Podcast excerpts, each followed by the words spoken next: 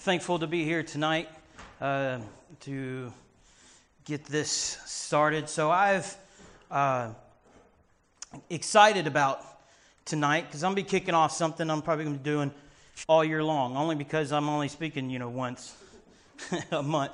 So uh, I've I don't know if it's exactly uh, the Holy Spirit kind of kicked it off in me, but I was or if it's just me reading something and going, "This is so cool," I just want to tell everyone about it. And uh, maybe it's just maybe it's both, you know. But uh, I'll take it. I'll uh, take it however it goes. So, uh, but I did pray. I usually have to pray and say, you know what, God, what do you want me to speak about? And uh, you know, I'll, I'll, I'll, speak whatever you want to do.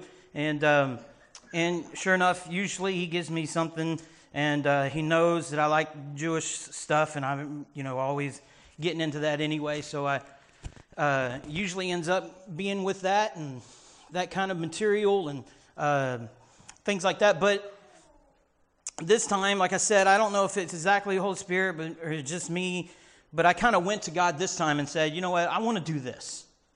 I think that would be kind of cool. I mean, I, I don't know if that's wrong, but I, I, I do feel through the Holy Spirit that he was like, sure, go ahead. So I even went to pastor and said, this is an idea that, I, I, that I'd like to have. And he's like, whatever God wants you to do. And so uh, this is what I'm going to do. So basically, how many um, love parables? Like, it's one of the coolest things about Jesus and about uh, rabbis and, and things like that uh, altogether. Parables have been done throughout all of centuries, it's throughout all of Old Testament and everything. You know, parables, basically, we know, you know, when you think of the word parables, you think of stories, and uh, but there's so much more of that, and we'll get into all of it. Um, but I want to talk about parables, and we're going to do parables in a in a, a Jewish perspective.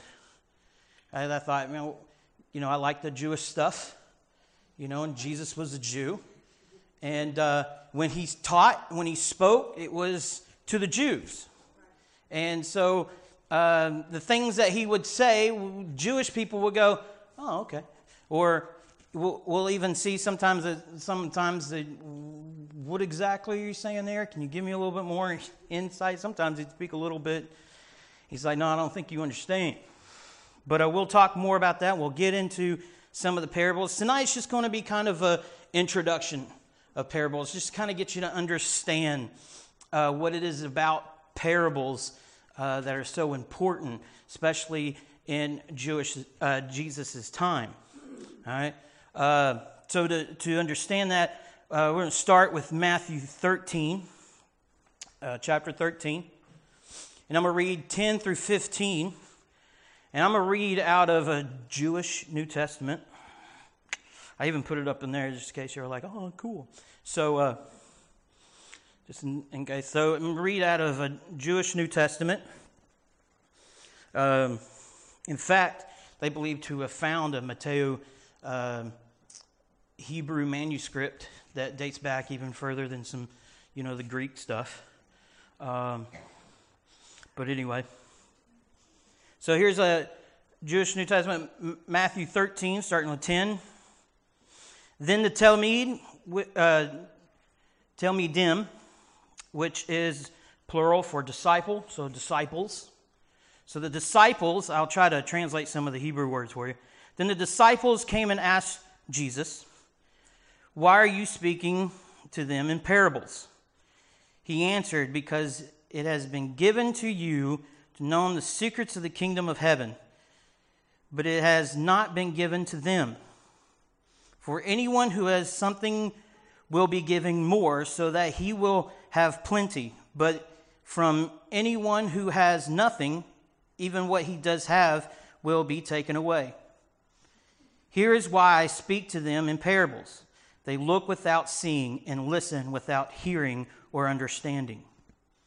That is, in them is f- fulfilled the prophecy of Isaiah which says, You will keep on hearing but never understand, and keep on seeing but never um, perceive, because the heart of this people has become dull. With their ears they barely hear, and their eyes they have closed, so as, as not to see with their eyes, hear with their ears, understand their heart, and to do, I forgot that one, um, so that I could heal them. If somebody has another translation, probably can say what that word is. Turn, Turn okay. So, and that's from Isaiah uh, 6, 9 through 10, because he, you know, as a Jewish rabbi, would quote Torah uh, constantly when he spoke. So, Isaiah 6, 9 through 10 is what he quoted there.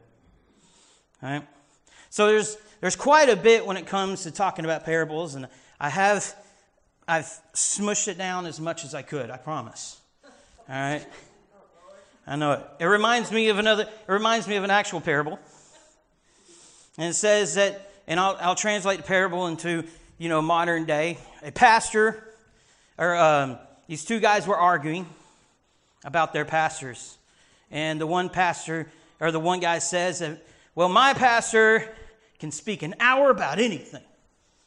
And the other guy says, well, my pastor can speak two hours on nothing. I'm probably going to need about three hours for this, but So, to start off, like I said, parables are stories. Okay, they're stories. And they let us escape reality. Okay? Even, even stories that we know of when we go to the movies, when we uh, read books, and when we get into stories, they allow us to escape reality. They allow us to connect with fantasies, or they, uh, they even allow us to learn better. I've heard people say the more they read, the, the smarter they are. And I've known that to be true. And my father in law is very wise because he reads a whole lot. All right? So, but teachers who teach with stories and illustration have students who learn better. And uh, for me, that came true. I was at CBC. I, I, I kind of always been a history kind of buff, you know. I, I always kind of liked history. But when I was at CBC, we had a professor, and he would do these um, lessons, and they're in narrative form. There wasn't names and dates and, you know, the boring that you think of when you think of history. You know, you think of history, you're like, ugh, I dread who cares what happened back then. But he would tell these in this narrative form. He would tell them in such awesome detail as if you were actually reading a book. And you would get into it and you would pay attention. And he was so clever at these stories. He would get into it and he would be getting to a, a, nice conflict or a nice climax and all these different things. And then at the end of class, it was like, and then we'll find out next, you know. And we were like, oh, that's what came over the whole, the whole class. Oh, all right? So there was, there was good to that because we were all intrigued, we were all listening, we were all getting the information. There was, there was a negative side to that, though, and that was so hard to take notes when, they, when he told like that. It was so, it was difficult to take notes. Now, I came up with my own thing. I illustrated as he was talking, and I kind of, it was kind of cool. I made this like book. It was uh, Protestant Reformation to Present class, and I made this little book, and I showed him at the end of the semester, and he's like, you know, it'd be kind of cool if we made a book together. And I was like, yeah, let's do it. And uh, never did it, but but it was cool. But I, I learned a lot in that class. I learned about all kinds of different things. It's because of the storytelling. In Eastern uh, and Western kind of thought, Jewish thought, or Greek thought, as most people would uh, call that, is kind of the difference there. In Greek thought, or in our civilization or whatever, we tend to think of things in, in different kinds of views. You know, if you would ask more often than not, uh, nine, maybe 90%, all right, that's just a guess, maybe 90% of people around here, if you would ask them, what is God? They would say things like God is love, God is strong, God is everywhere, right? Which are all true. But if you close your eyes, you can picture that. You couldn't get an example of that. You just, it's just something you read. Or maybe even experienced. But in a Jewish thought, in a Jewish uh, scheme of things, it was always pictures. You ask the same question 90% of the time there, it would be God is a shepherd, God is a rock, God is a strong tower. So everything is through pictures and imagery. And that's how parables were so important. That's how parables were so uh, big in Jewish culture. Even uh, throughout all the Old Testament, before uh, Jesus, Jew, uh, parables were uh, a major role in uh, rabbis' teaching. See, the, the, it was a huge deal in order to get the reality of God and reveal the word picture of a parable. See, through drama, the point in a parable describes the nature of God and a human response. To, to talk a little bit, I want to I want to kind of do a little bit about the Greek because it was in Matthew and most of the um, or the New Testament we know as written in Greek. Uh, so just to kind of give a little bit about the parable in Greek, it was basically something being cast or thrown alongside something else. The word parable in Greek, being cast or thrown alongside of something else. It's almost like you're comparing something by throwing them together and you're looking at both of them. Hmm. Okay? So I'm going to look at these colors on these sheets and these colors on these sheets, and I'm going to compare. Okay, that's, that's what the, the Greek form of that word came from. The interesting thing, and I don't want to harp too much on this because there's a whole lot that I can do, but I promise I'm going to do like really, uh, really light because it can get very like, all right. But the, the Greek form of parable comes from a root word that also, uh, from a geometry term, uh, parabola. Right? Parabola. I think, I think there's a picture of the parabola. All right? Yeah, there it is. Okay? So if you if you know anything about geometry, which I'm sure all of us do, right? We're all geometry majors. All right? Math geniuses. And algebra, there's, there's a lot of algebra into it. All right. Uh, just to know a little bit about it, basically, it's just a mirror symmetric um, curve lined around a focus point. Okay? If you can see it, it's a mirrored, all right, one side or the other, and there, there's all kinds of different uh, things that go along with it. But the, the thing that I think was cool about this, and to uh, compare it with parable, is that a parabola's identity depends on that fixed point. I don't know if you see the, it says focus. And that point there is the focus point, it's the fixed point. Okay? So the parabola's identity depends on that fixed point. And the more you know about the parabola will allow you to know more to identify with the point itself. Okay, the more, and there's uh, uh, geometry or al- uh, algebraic equations and geometry equations, equations to be able to uh, figure out or to understand what that fixed point is and all that kind of stuff. Okay, but it's that curved line, and you notice the curved line doesn't actually touch the fixed point.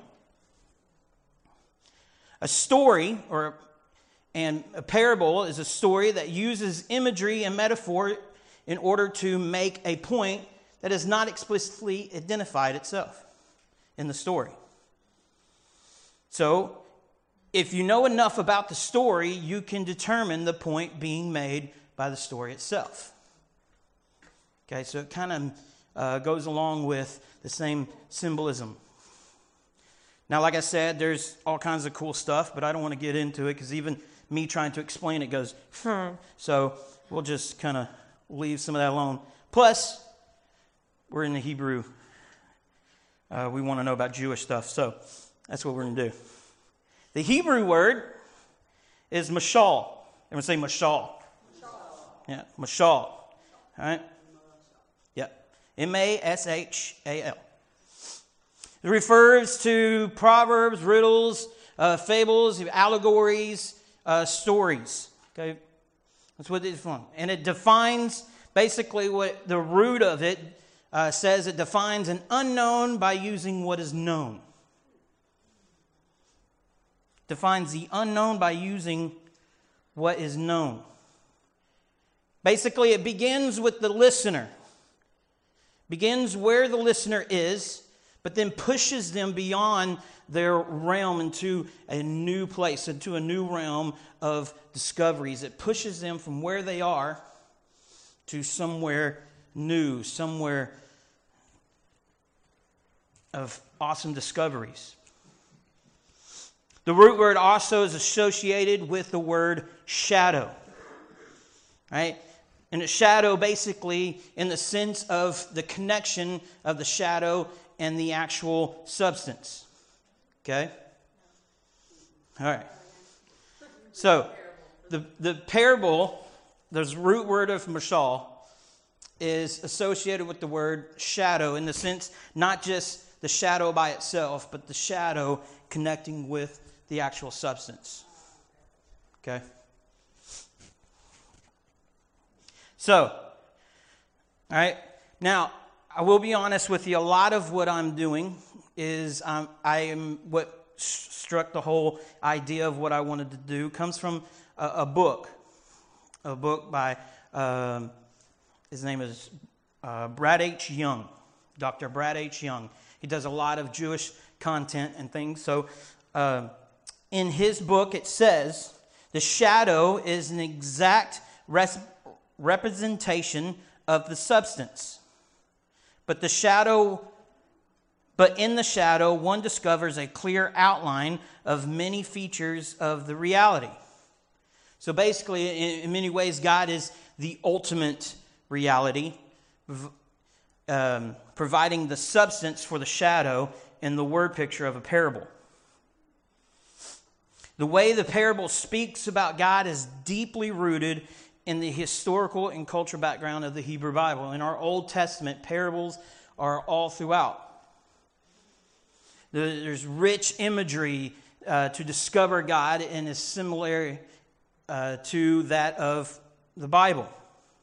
Biblical statements about God and God's action in the world are expressed in large in language of images, images of Hebrew poetry. Right? God is not simply powerful, but one who kills and brings to life. He brings down the Sheol, which is um, Hades, and raises up. 1 Samuel 2 6 talks about that. God does not simply free a people, but leads them out of the house of bondage with a mighty hand and an outstretched arm. That's in Deuteronomy 5. The Hebrew Bible images of a God who lays the foundation of the earth and shuts in the sea with doors in Job. He seeks the unfaithful people with the longing of a rejected lover in Hosea and remembers the people with a mother's love in Isaiah. The biblical God speaks through the images that touch hidden depths of human experience and covers the whole array of human emotions. All throughout the Old Testament, imagery, pictures, kind of uh, comic strips, basically, of explaining who God is and how God wants to be with his people. The gospel is no different. The gospels, parables of Jesus where are, feel, are full of everyday ordinariness along with God awareness.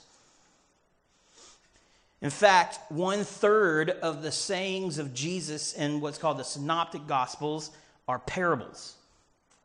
That's quite a bit of, of sayings of Jesus. One third of the Synoptic Gospels. Now, the Synoptic Gospels, just in case you're curious, it's Matthew, Mark, and Luke. Without John, John is kind of different from the other gospels because of different stories and different ways of uh, teaching and different things. But they believe, they even believe, despite one, there's one um, kind of argument. There's one story in John that's kind of an argument if it's a parable or not. Uh, but without that argument, they that there is no parables in the book of John, which is kind of interesting. But the fact is, is that uh, in order for us to truly know God and to truly know Jesus, we have to know his parables. Brad Young says we must understand parables to truly know Jesus. And I kind of said a little bit about that last time I spoke, is that even uh, Jewish rabbis that uh, are Orthodox Jews that don't believe as Jesus being the Messiah do believe a lot of, of Jesus being a rabbi, a great, smart rabbi.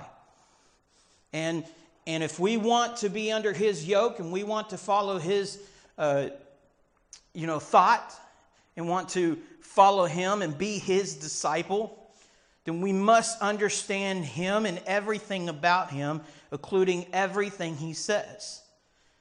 And as one third being said in parables, the more we understand the parables, the more we will understand who Jesus is.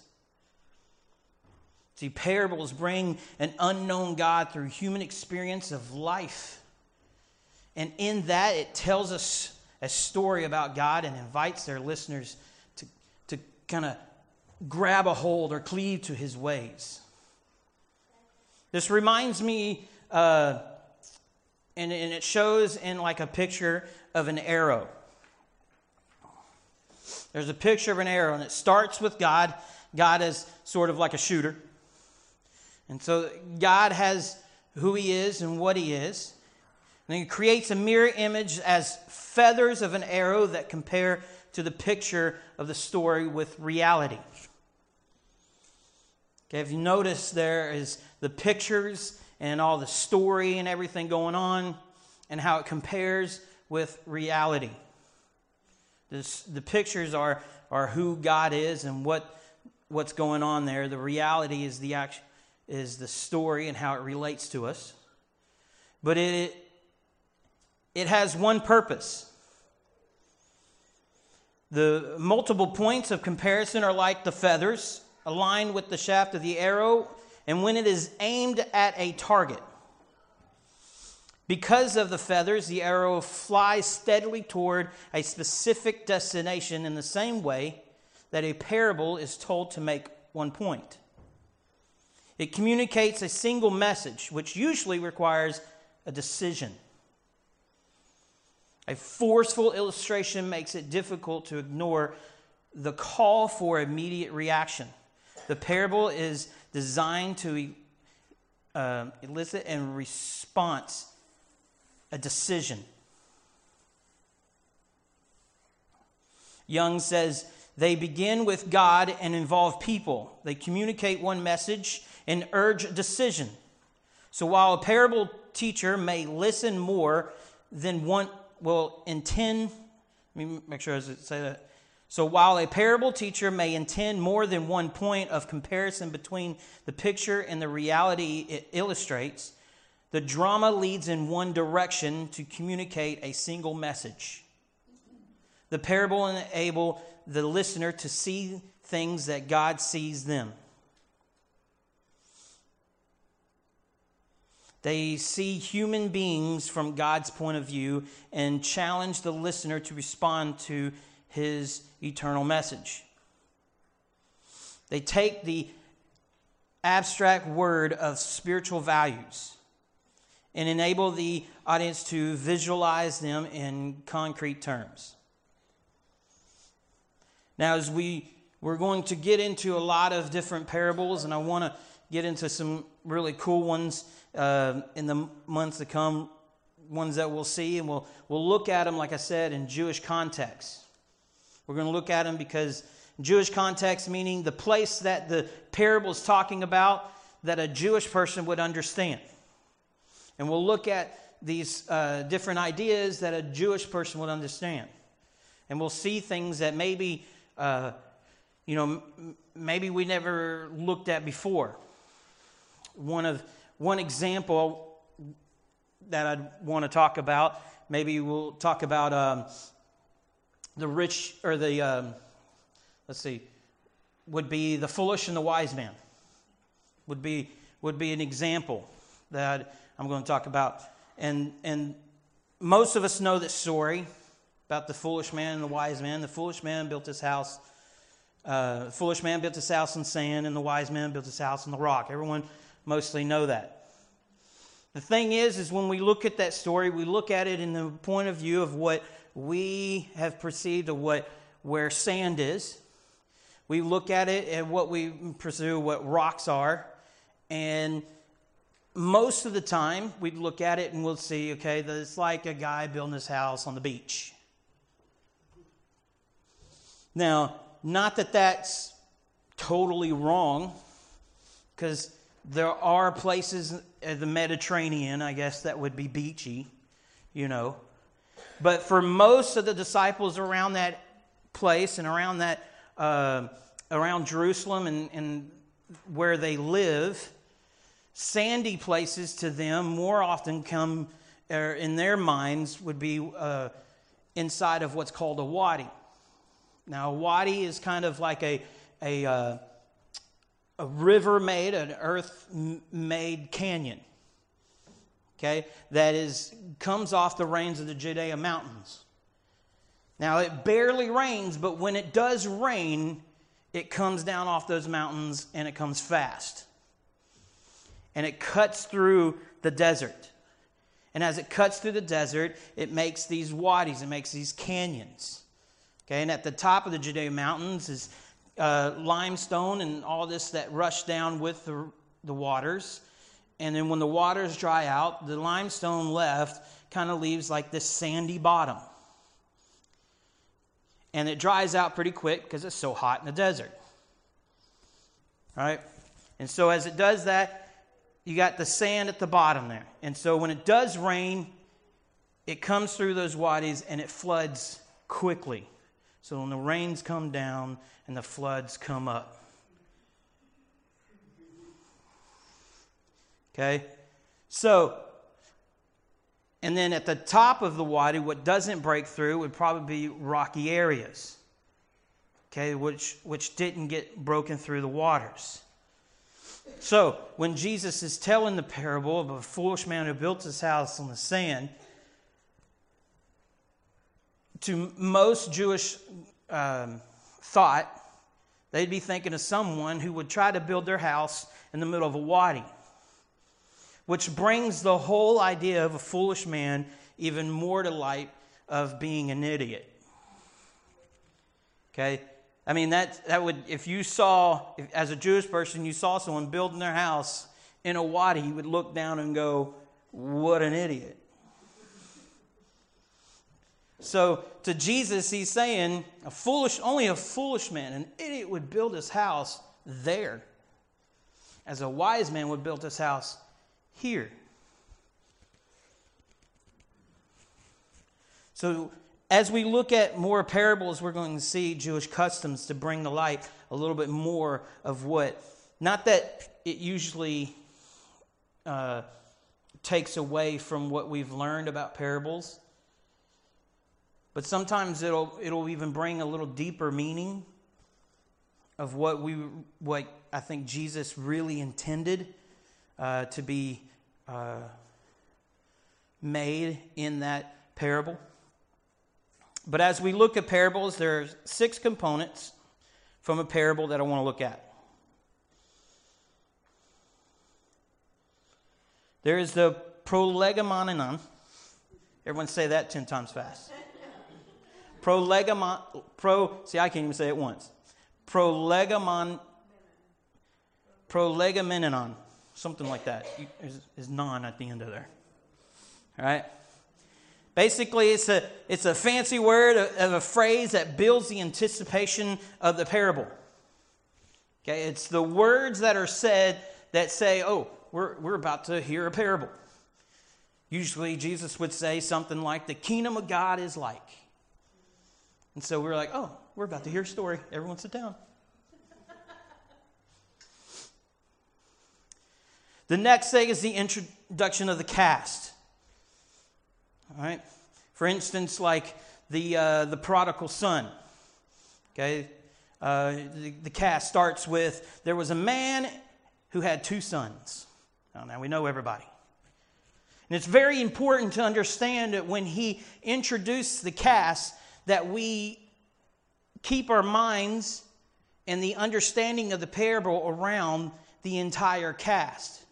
Because it's funny when we talk about, for instance, the prodigal son, that throughout most of the story, we're talking about one son. But the cast was introduced with the father and two sons. So the second son has to be important in understanding the parable.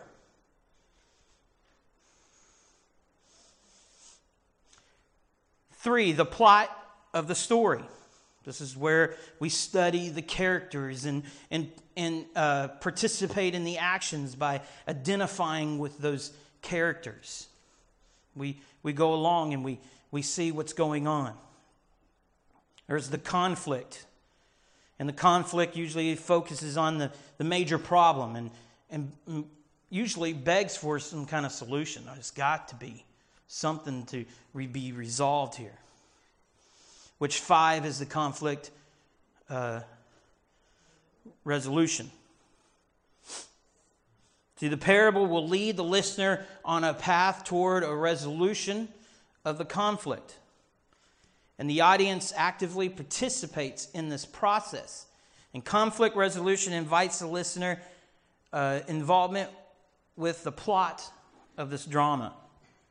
Sometimes the parable is left without a clear resolution and invites the audience to decide the matter. Which leads to six a call to decision and or even an application. And this is the major turning point of the parable. Here, the storyteller uh, is describing the significance of his or her tale and explaining the central theme. And so I want to get uh, just a kind of a little foundation. Okay, nothing, nothing crazy tonight. Just want to give you a little foundation of what we're going uh, to look at as we look at parables as uh, when I when I speak, and we'll get into uh, the parables starting next time, and we'll get into um, more of applications and, and things like that. But I want us to focus on tonight what the parables mean, why parables were, were done in Jewish culture, and why I think they're important for us to study. Because Jesus spoke one third of his message in the Synoptic Gospels in parables, these stories, for us to understand. It takes our God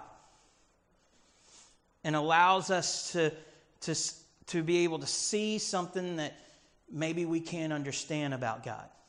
Maybe there's something about God that you don't understand. Maybe there's something about God that you're, you're even, there's something that you're facing and that you're going through, and that God's maybe trying to deal with you, but you don't quite understand how God can help you through it. And as we look at these parables, we're going to see and discover and compare and be able to get together the true meaning of who God is and how He can help you through what you're dealing with.